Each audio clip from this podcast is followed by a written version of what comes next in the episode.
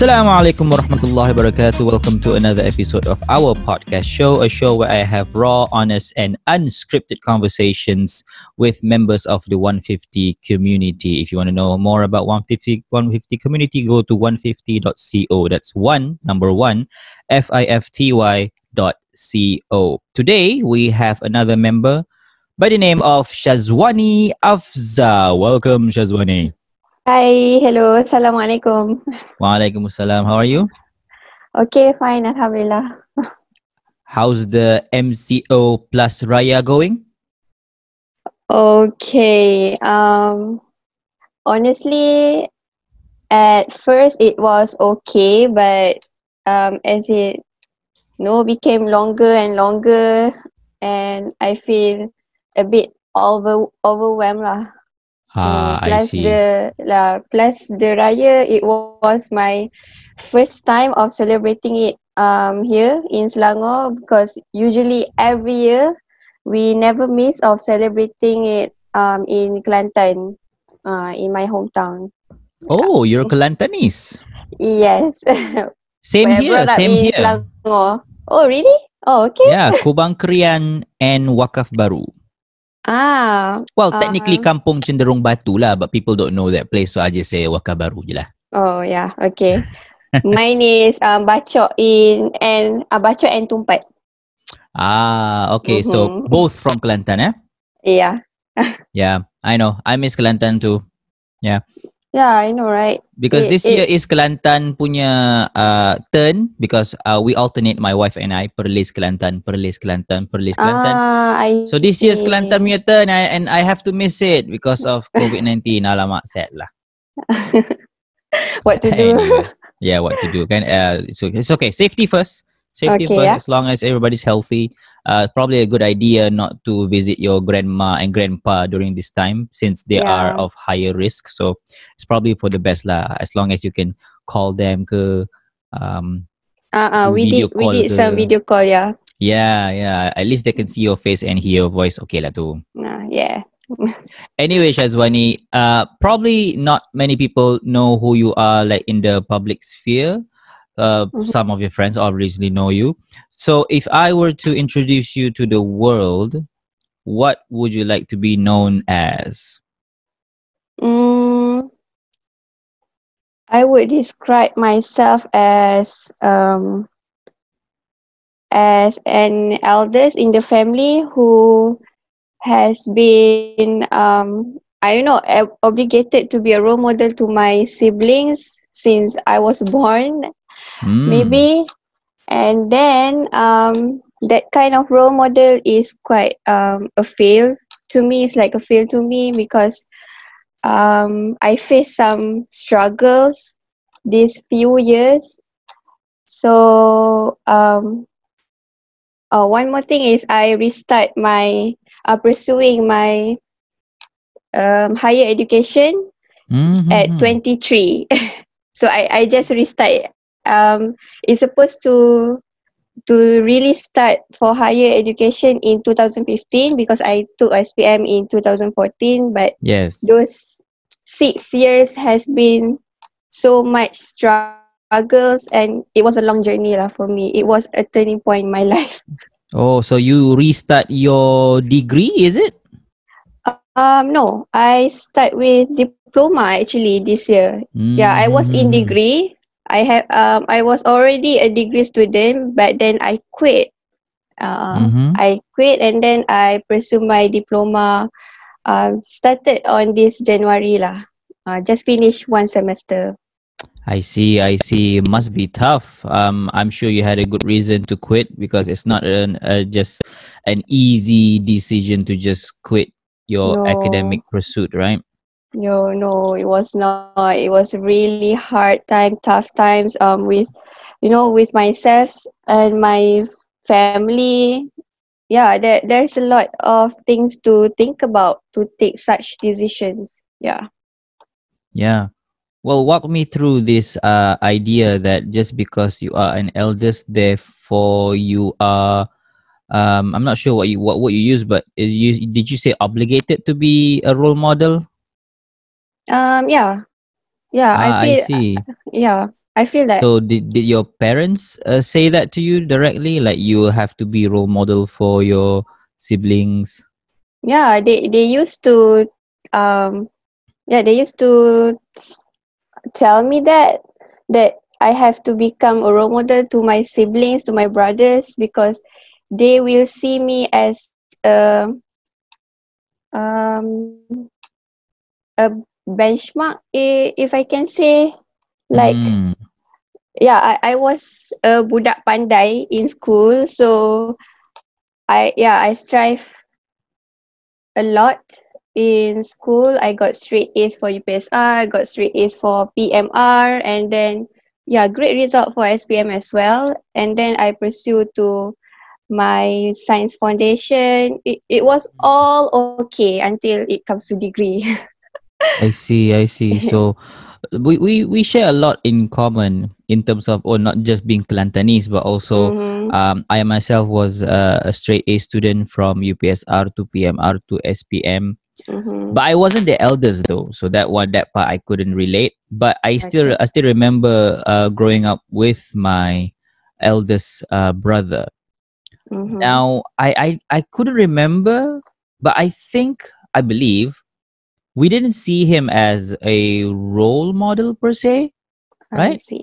But he was just the first child who was who had more experience than us. I mean, that's basically it.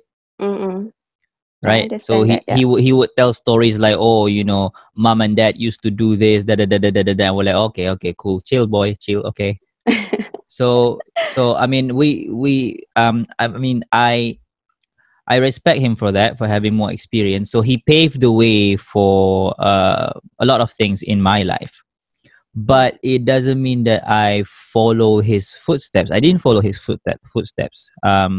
I made my own footsteps. I paved my own way, but having him around does help to, at least open the possibility of what I could do, you know? Yeah. I don't know if you call that role model, but that was my eldest brother lah. Oh yeah, I understand. Yeah. But the pressure of being a role model came mostly from your parents or your siblings or yourself? Maybe I was taught to be a role model since I was a child, because I know that it's just the way that I've been brought up. Yeah, my parents always said that to me. You must be good. You must excel in your studies. You know, your brother's gonna see you as this. So if they see you as a sister who can do something that people say that a bit impossible or something that's tough or hard, so they would think that if my sister can do that, I can do that too. Yeah, it basically it. Yeah. Okay, I understand. I get it. I get it now.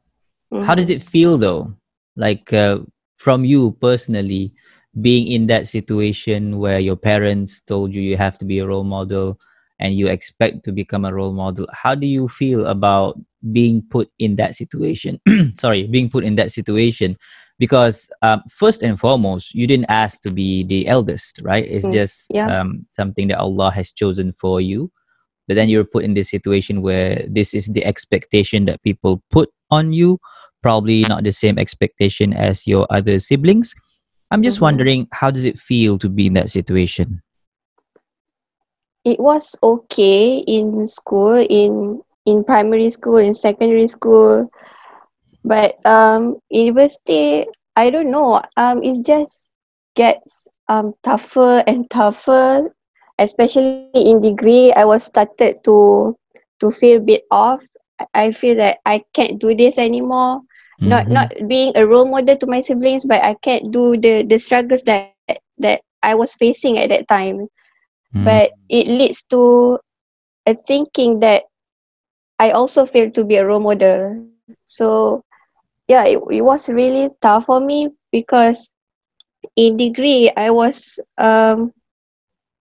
decided to end the degree early than than it is supposed to be actually. But thinking about my parents, my siblings, so it went way to up to semester 7. I quit my degree at semester 7, at 7th semester, yeah. I see. Well, oh, must be tough. But then you restart your degree, right? Is it the same course or is it a different course? No, different course, different university.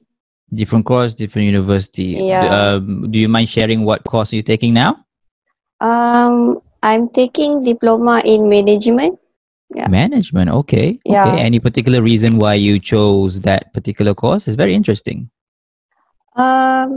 Yeah, actually, because I've seen all the subjects before I take the decision to sit for that course. So I find it very interesting because I can relate it to myself quite a lot, because I was some kind of leader in university. Yeah, I was the president for this particular club university, the previous university. Yeah. So yeah, I love the skills that I would be learned in this course. Yeah, I can relate myself to the course a lot. Ah, interesting, interesting. So using this particular course, I'm guessing you saw a pathway of a possible career maybe, or something that you want to explore, right? Yeah. Alhamdulillah, for at this point, yeah. Not oh, interesting. Yeah, so what is it that you want to do? Oh yeah. So what is it that you want to do with that degree? I mean, obviously, take note that you don't have to have a career that follows your degree, but obviously the most obvious of pathway is to follow that degree. So using the knowledge of management, where do you see yourself going? At this point, I see myself to become a businesswoman. But it's still in planning of what kind of business I want to do, how I'm going to start to do it. But yeah, that's actually the one that I've been thinking of, and I discussed it with my mother of starting a business together. So let's see, inshallah. Wow, inshallah. I wish you all the best. That's very interesting. Inshallah. And I'm guessing that this is something that you really want to do, eh? Yeah, kind of, yeah. All right, that's good. That's good to hear. That's good to hear. Not a lot of people can say that, Shazwani. Not a lot of people can say that, oh, I am doing exactly what I want to do. So that is something that I think you should celebrate, like, at least. After all the hardships. Yeah. Talking about hardships, because right now we are in MCO, so all of us are experiencing hardship together in a way, some more than others, some different than others.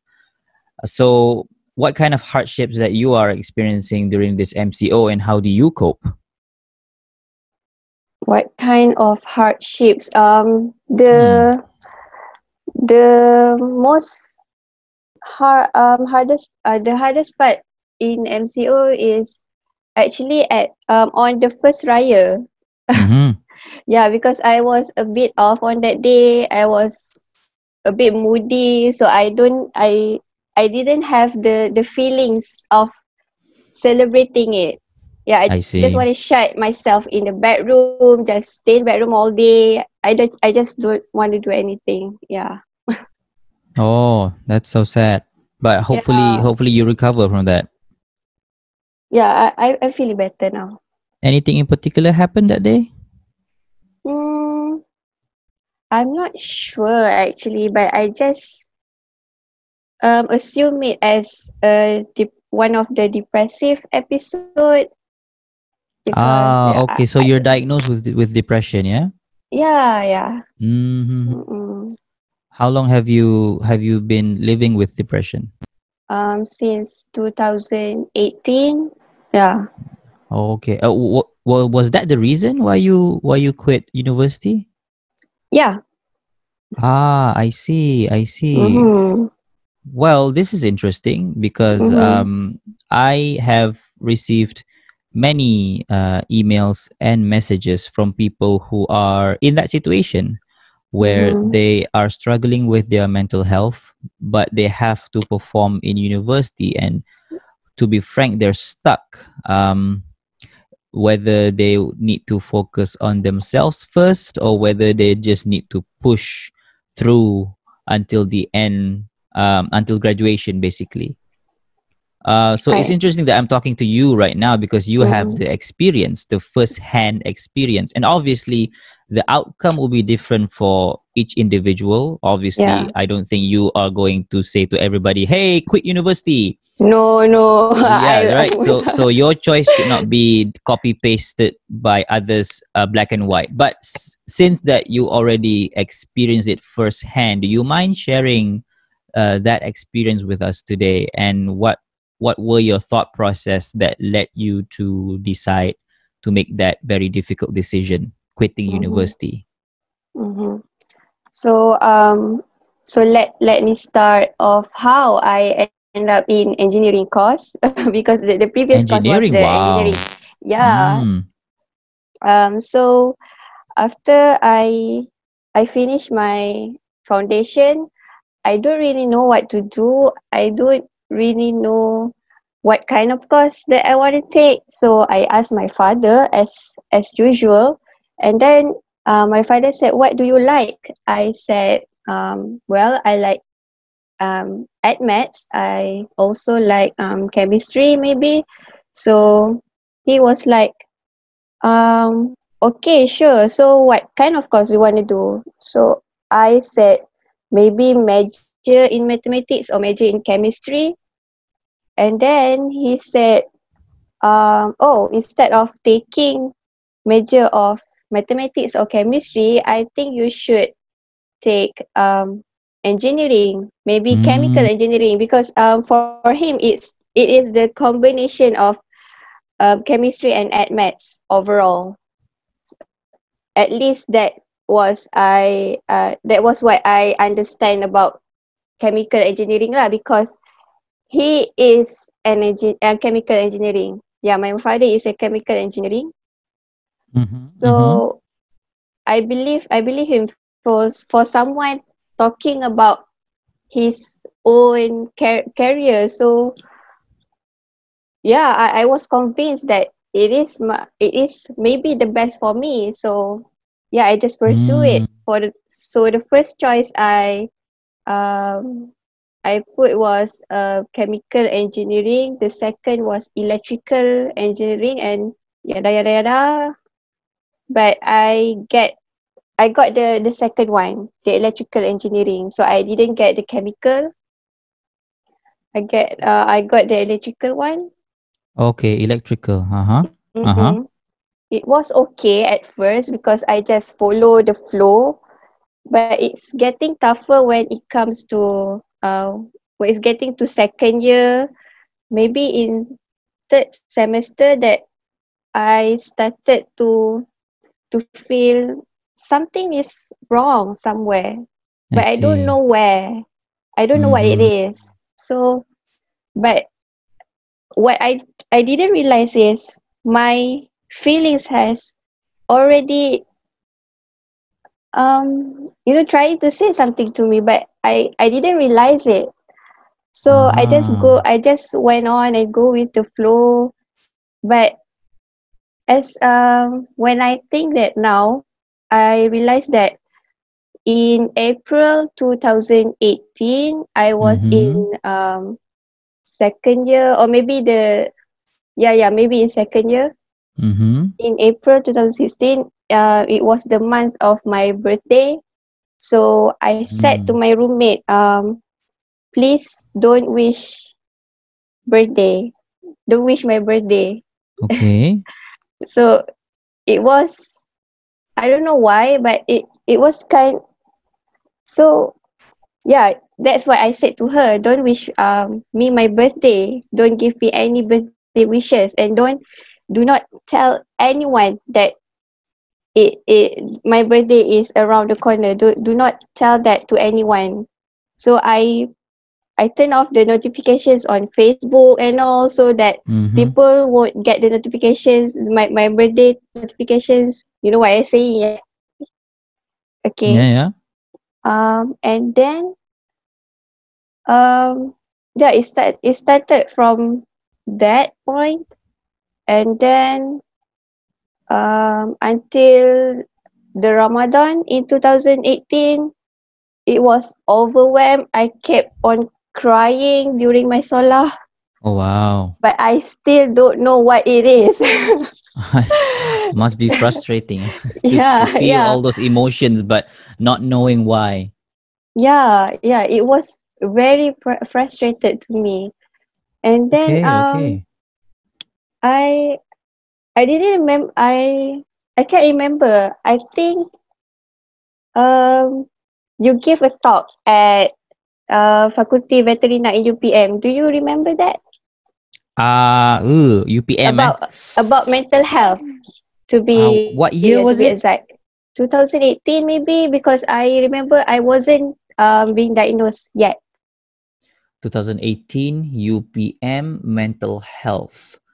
It doesn't ring a bell, not because it's not significant, because I had many talks, a lot of talk. So I can remember all of them, but yeah, I've been to UPM. That one I remember. Yeah, I've been to UPM. So it was 2018 and about mental health. Yeah. You were there? Yeah. I was there. Hearing you, hearing your talk, watching you, and then if you remember lah, there was a video of about an eagle's life, maybe. An eagle's life. Well, it's start to coming back to me slow. Eagle's life. Yeah, eagle's life. Like is it during the intermission in between?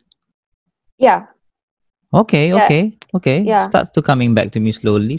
Okay, go on. Yeah. Yeah, it was about an eagle that he put he needs to pull out his feathers, and you know to I remember. Yeah, that kind of video. And so he needs to pull his old feathers so that new feathers can grow, right? Yeah, I remember. Yes. Got it. Yeah, I remember I cried watching that video. I cried during the talk, and I don't know why. Why am I crying? What is happening? So it started or came into me. Is it possible that I'm having some sort of mental illness? Yeah, it started to come to me. And then I did some personal research. I watched YouTube videos. I read articles, you know, some kind of stuff. And then I followed you. And I do ask you some questions from the question stickers from the story. You know what I mean? Yeah, I know. I have lots of questions from that one. Alhamdulillah. Yes.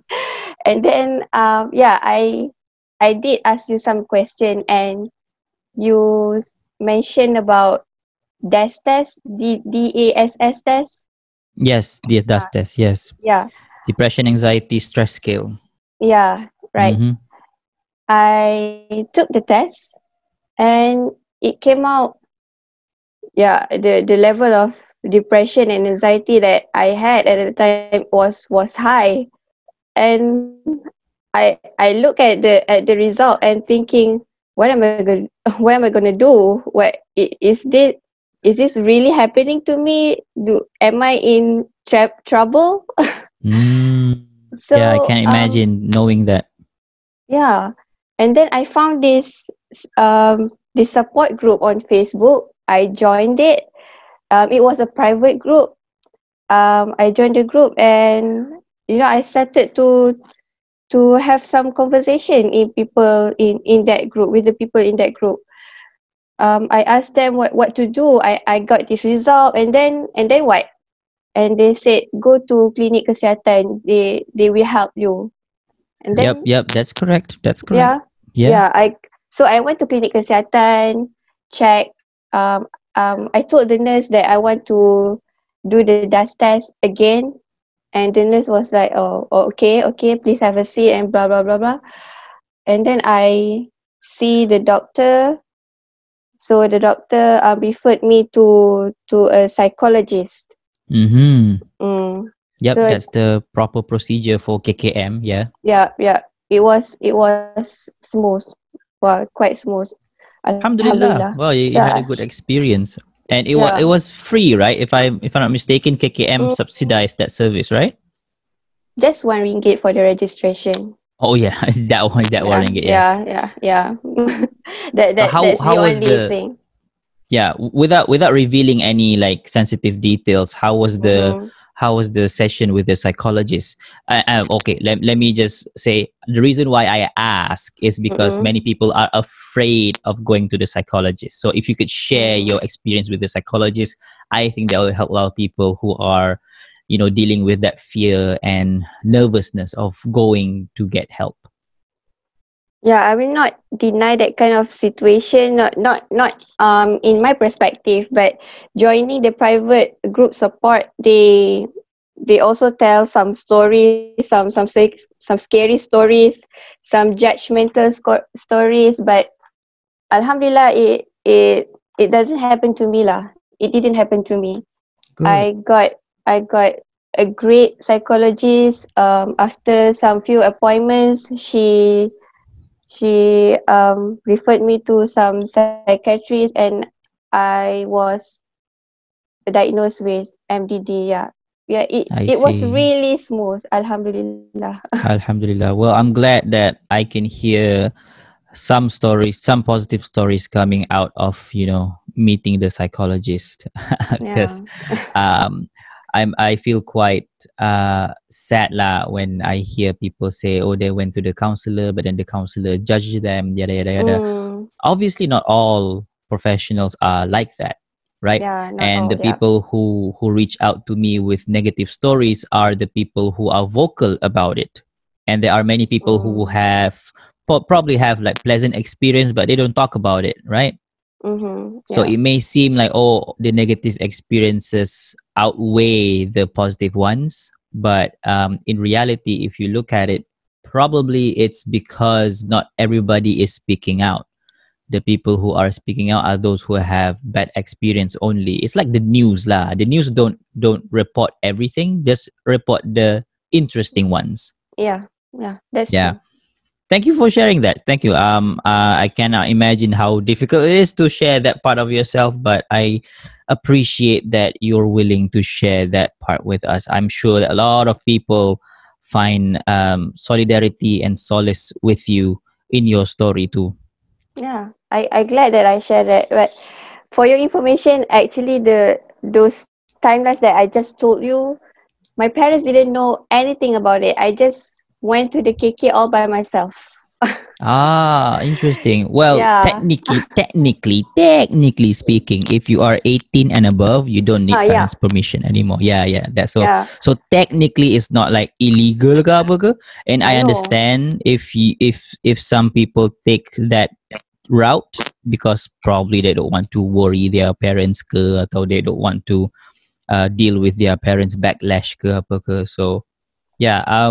But what about right now? Your parents know about it now? Yeah. They do know about it. My mother knows about it. At fifth appointment with the doctor, but that was because the university counselor told her, but with my permission lah. With my permission. That's correct. Yeah, that's the right thing that the counselor did. With your permission, there the counselor can tell to others. Mm-hmm. I meet the counselor, my university counselor, for a few times, and then he said, "No, you gotta tell your parents. It's your choice, but this kind of situation, it needs to involve your parents, because it was about my studies, my personal, feelings, and they should know about it, because I can't make such decisions to quit without my parents know what would they say? What, just quit? No, right? Yeah. Betul. So I had no choice actually, but I glad I tell them. Yeah. How did they process that information in the beginning? My mom cried in front of the doctor. Oh, really? Yeah, it was hard, and yeah, we all cried except for the doctor. Because it was a lot to take in, and I understand that, because we can say that in my family, I'm the first one who needs to seek help from mental health professionals. So it kind of freaked them out. I understand. I understand. Yeah, they quite scared because no one has been diagnosed with such things, and this mental health issues is kind of taboo in my family. We don't talk about it that much. That's why that's why me myself needs to watch some videos, read some articles to know more about this mental health issues, mental illness, what the difference about this, and then I took the decision by myself. Yeah. I see. Mm-hmm. Wow. I see. Ooh, I cannot imagine that moment when you have to tell your parents about it. It's normal that they cry because they love you, they worry about you, and to know that you are experiencing this difficulty must be hard on them as well. But right now they're okay with it, yeah? Yeah, they're okay. Alhamdulillah. So it has been like about 2 years now, yeah? Yeah. Are you still going to the appointments? Yeah. In fact, the next appointment will be in June, maybe. Mm-hmm. But despite of the MCO and all that, so yeah, it's quite difficult to set an appointment, but it's okay. I'm doing okay now, so Alhamdulillah, I'm not rushing it Did you do online counseling or online sessions during the MCO? No. Oh no. Okay. Just asking for my own curiosity, because I was wondering how does the professionals can serve the people during the MCO. I know that some are offering online counseling, online services. I was wondering, is that like standard ke apa ke? Anyway, that was why I was asking that. Yeah, it's okay. Any hoozle. Thank you for sharing that. That's a not a conversation that I have a lot with people who have a first-hand experience, so I appreciate that very much. Yeah. So right now you are continuing your education, obviously fully online lah kan? Yeah. So how's online learning has been for you? I know for a lot of students it's super difficult. Actually, I am not the right person for you to ask for, because really? My university, I just say the name lah, OUM, Open University Malaysia. Memang online pun. See, right, that. Yeah. But still, the online environment. Okay, just let's make the question general. Online learning in general with OUM, how's the experience has been for you? Is it easy for you to follow? Is it difficult? Do you need to know new skills because of the situation right now with COVID-19? Studying in OUM, it really not that tough lah during MCO, because the syllabus that has been arranged for us is arranged by the syllabus in OUM is arranged for the professionals, the one who have career, the one who have already have a family, other commitments. I see. So yeah, I understand. So the syllabus is different. I get it. Yes. So even the number of hours will be different. Yep. The maximum subjects that we can take in one semester is just 3.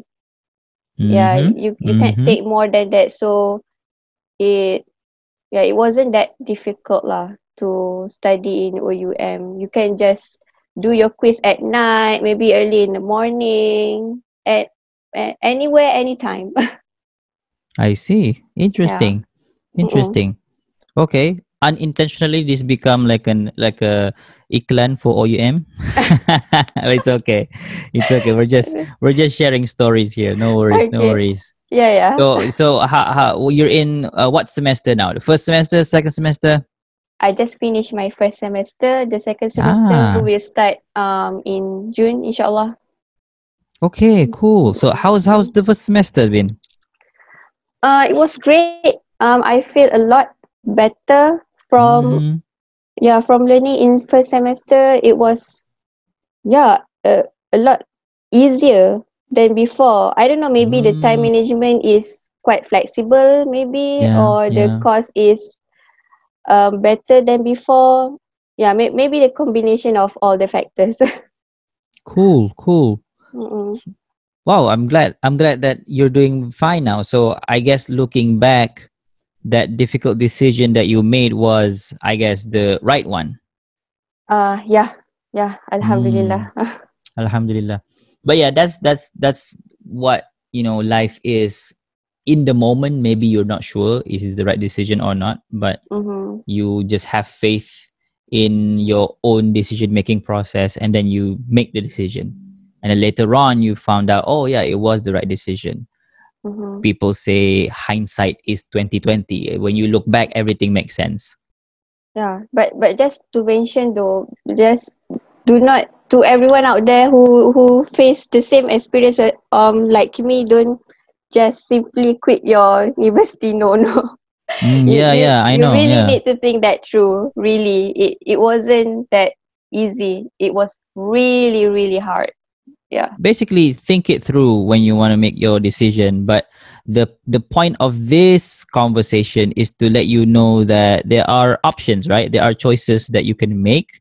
Now, not all choices are easy. In fact, a lot of choices are difficult. Mm-hmm. But they are choices that you can make. And that is something that I think, for me lah, at least it frees my mind thinking that I have choices, even though many of those choices are difficult. I don't know. What about you? Yeah, before quitting the university, before, I do have some choices. The choices were, one of them was maybe change my course. Mm-hmm. Yeah, but there's some difficulties that I have to face. Like I have to complete the whole semester in order to change the course. So I see. I wasn't that strong enough. I wasn't strong enough to complete the one semester. It was already difficult to me. I just want to quit. In fact, I was feeling hopeless and worthless, and I was already have the suicidal thoughts actually at that time. I see. Yeah, all the signs, all the symptoms of depression, it was all coming to me. I just don't know what to do. Mm-hmm. Yeah, I just want to end everything. I hear you. Yeah, it's tough. It's difficult. Yeah, so I'm glad that you made the right choice, even though it's tough. And right now you're doing very, very well. Yeah, and it's the break between 2 semester now? Yeah. Okay, and you're starting again when? June? January. Oh, so you have a long holiday. No. What do you mean just now? No, I mean, sorry. I mean, the second semester, when does it start? Oh, June. Ah, yeah, June. Okay, okay. So you had a short break and then you start over again. Wow, I'm happy for you. I'm happy for you. I really am. Alhamdulillah, I am happy too. Yeah, really. it's such a relief to face all the hardships and, you know, start to a new life again. I feel, yeah, I just feel alive again. Alhamdulillah, yeah. That's good. That's good. And also, hats off to the psychologists who help you. Alhamdulillah. Just want to put it out there that we need more psychologists like that. You know, the horror stories are real of people who don't really help. They judge you and all that stuff. But do know that not all of them are like that. There are many psychologists, counselors, psychiatrists who are doing great job. It's just that they don't get the spotlight and the highlight they deserve. So I think we should talk more about those positive stories so that people realize that although the negative ones do exist, there are also positive stories around. Are you still part of, sorry, go ahead. About the counselors, I do had some skepticals before meeting him, because I had some bad experiences, to be honest, but in school, because I had some friend issues in school. I told the school counselor, and then she told everyone, all the teachers, and suddenly all the students know it. I was like, what is happening? I can't trust counselor anymore. No. When was this? Counselor. I was Form 5. Form 5. Well, as a counseling student, let me just tell you that counselor has broke the rule. So it's not your fault. The counselor has broke the ethical code, ACTA Counselor 580 or Chewa. But yeah. For real though, that's a breach of trust, a major breach of trust, and that counselor should be reported to Lembaga Counselor Malaysia, because that is not cool at all. Yeah, because I think people, does it apply to school counselor as well? Yeah, counselors in general, all counselors in Malaysia, all counselors in Malaysia must be licensed by Lembaga Counselor Malaysia. So LKM, Lembaga Counselor Malaysia, is the one regulatory body that sort of supervises or licenses all counseling activities in Malaysia, all of them. So when you use the word counselor, it has weight. So you cannot just use the word counselor, you know, willy-nilly, just I'm a counselor, but you're not licensed. That's not right. So I understand that. I cannot tell people, oh, I'm a counselor because I took a counseling degree. No, you have to be licensed, properly licensed, trained, and all that stuff. So yeah, it applies to all counselors. Oh, I see. Okay, alhamdulillah. Yeah, something interesting that people should know. Yeah, sure. Because I did some quick check about my university counselor from the Lembaga Counselor Malaysia. Yeah, his name was there. Yeah, and it's still there. Yeah. Yeah. I think for future reference, for people who had bad experiences with counselors or whatever mental health professional, please report, because it does make a difference. It does make a difference. That's why we have all these regulatory bodies like Lembaga Counselor Malaysia, Board of Medical Doctors and things like that. Their aim is to protect the clients, the patients, so that there's no misuse of power or there's no unethical practices, you know? Yeah. Because professionals have to realize that they are in the position of a huge position of trust. Yeah, that's true. Yeah, and it takes a lot of courage, risk for an individual to just come to you and share their most personal, disturbing secrets and problems. So for you to simply just take that and share with people, whatever your intention may be, it doesn't matter, you just share that with people, you are really breaking that trust, not only between that client and you, but like you said, you have mistrust for all counselors, right? Yeah. So I was skeptical about counselors. Yeah, exactly. So it tarnishes the whole profession, you see. So that's why I said, if you have a bad experience, please report, because it's not a small matter. It's the image of the whole profession that is at stake, and more importantly, it is the service that's much needed for a lot of people out there. And if the service itself has a bad reputation, then a lot of people will not get the service they need, right? Yeah. It is not cool for breaking the trust, yeah. Yeah.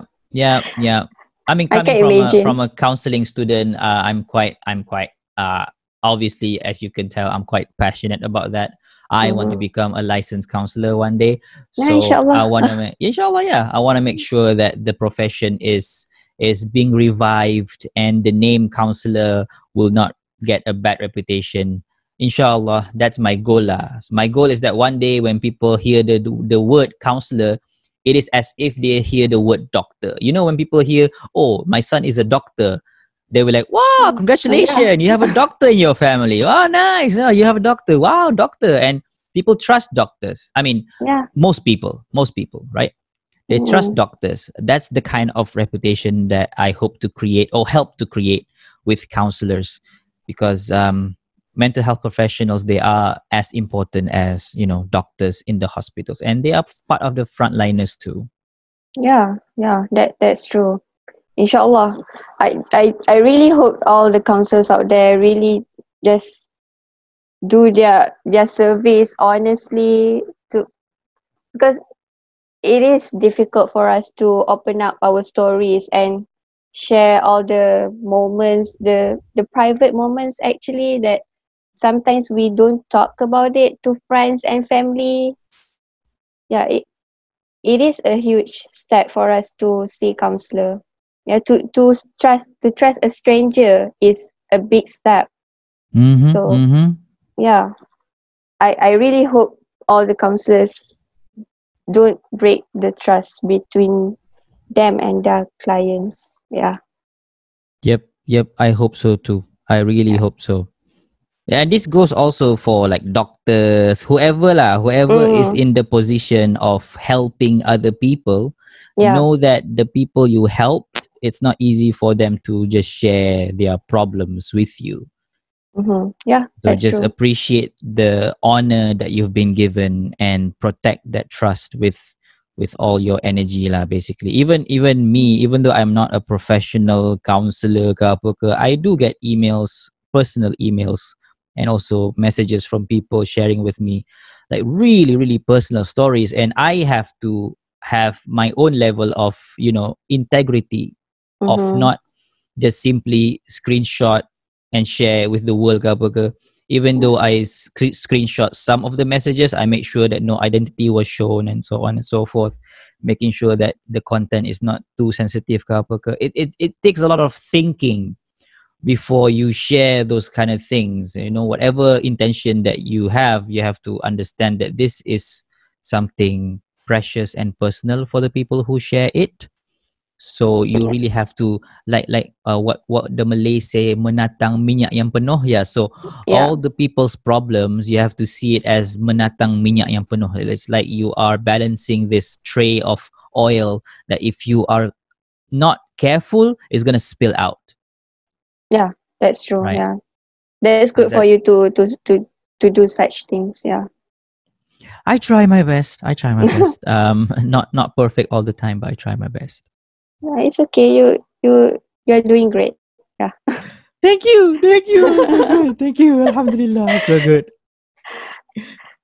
So right now, are you still part of the what do you call private support group thing?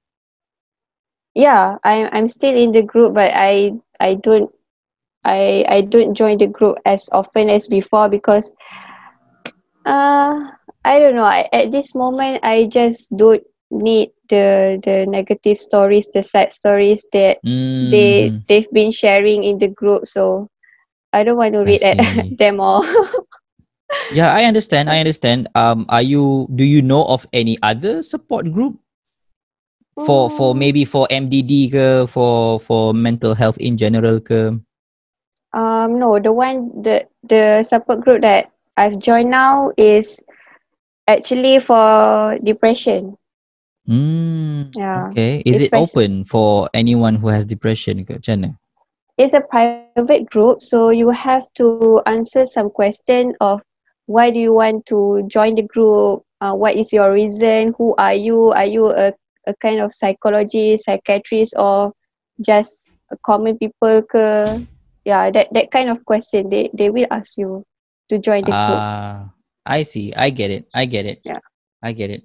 The reason why I ask is because a lot of people out there may want to know of any support group, like before they decide to meet a professional lah. Maybe they just want a support group. Because a support group, if people don't know, a support group is not they don't have to be professionals to open a support group. They don't have to. Because support group, they don't do counseling, they don't do therapy. Support group is just exactly what it sounds like. It's just to give you support. So usually it consists of people who have similar issues, like we have depression support group, we have anxiety support group. So people who have similar issues, they come together and they share stories and they find, you know, some sort of comfort in the community that they have created, you know? It feels really good to have someone to talk to that really understand what you are feeling, because they feel that as well. And true. Yeah, if we ask them some sort of opinions, they will give them. They will give their opinion. Yeah. Maybe you want to get help from what do I need to do if I feel like this, do you have any suggestion? Yeah, they will give you. So the support group that you are referring to before, they're still active, yeah? Yeah, still active, but I just don't really you don't want that negative stories, yeah?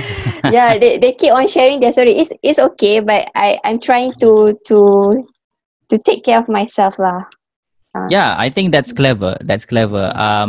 One thing that I would recommend for people, this is not like a mental health professional punya advice ke apa, just a general advice. As much as possible, you can choose to surround yourself with negativity or positivity. Like what you just did, where you make the choice of not joining that group because they share a lot of negativity. You made the choice of not surrounding yourself with negativity, right? Yeah, the choice is yours. You can say no, you can say yes. Just and you can choose to surround yourself with positivity. So you can choose just to surround yourself with positivity, you know. But I give this example a few times during my talks. Probably not 2 years ago at UPM, but this is something that is probably a good experiment if people want to try. You know, online, on social media, are you aware that they are using algorithms that directs contents that you search online to you? Yeah, I do realize that, yeah. Especially in the explore part. Yeah, so the idea is that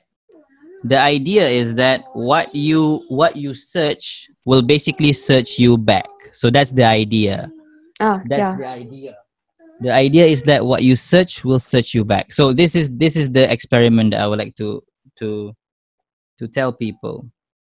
Basically, go on Google and search for the positive things that you can think of. Like, you know, babies, cats, search for all the positive things. Just go on Google for an hour and search for all the positive things. Search for like volunteer activities, search for whatever positive things. And then see how your, let's say, Facebook timeline changes, or how your Twitter timeline changes. Just see how your other social media sites changes, because it does affect your online timeline activities. What you search will search you back. And I noticed this because I compare my timeline with my wife's timeline. For example, on Facebook, right? On Facebook, because we don't my wife and I, alhamdulillah, we don't like We don't have to hide our Facebook pages, so she can go on my Facebook page, I can go on her Facebook page, no worries. But I'm just interested to know, because there's a difference, you know. When I scroll on her Facebook page, I see a lot of like, you know, iklan tudung, right? I see a lot of like cake recipes, things like that. When I go on my timeline, there's a lot of like motivational quotes, a lot of like things that I'm interested in, you know. And on her timeline are things that she's interested in. And is it? And I realized that it's because she searched for those things online. So that's why her timeline on Facebook will reflect many of those things. Right? Yeah. Yeah. So I just want to, the social media thing. Yeah. So I just want to just let people know that they can try it. And let me know if it works. It works for me, but let me know. It's this idea of, you know, you can choose to surround yourself with positivity. Just search for it online. Yeah, that's true. It really important to surround yourself with positive things, especially during this MCO thing. You just stuck in your house and you need such things. What about I forgot to ask you, what about like friends, right? Because talking about positive surroundings, you can't help but talking about like friends. What about your friends right now? Do you have like a good positive support system there? Yes, actually, alhamdulillah, they are great, because but I didn't tell them though when I was facing those hardships in facing the depression, seeing the doctor and all. They just knew it quite late lah. I didn't talk to them about it, but when I told them, they was like, why did you not tell us from early? We could have helped you, you know. They were great, because, and I said I don't want to be a burden. That is one thing, but most of the mental illness patients will think that they would be a burden to someone else. That what make them so difficult to share their stories. Yeah, they don't want to be a burden. Well, on that note, because we're already at 1 hour mark, believe it or not. Believe it or not, it's already 1 hour. So time flies. Anyway, on that note, because you mentioned something very, very important, a lot of people with mental health issues, they feel like they're a burden. On that note, what would you like to say to them? From somebody who has first-hand experience, you know, what would you like to say to them? Yeah, maybe you just have to try to talk at least one people, maybe one of your best friends. I know some of friends will not give you some good feedbacks, but I really believe that most of them will help you, will support you. You just have to tell them they are not mind reader. You just have to tell them.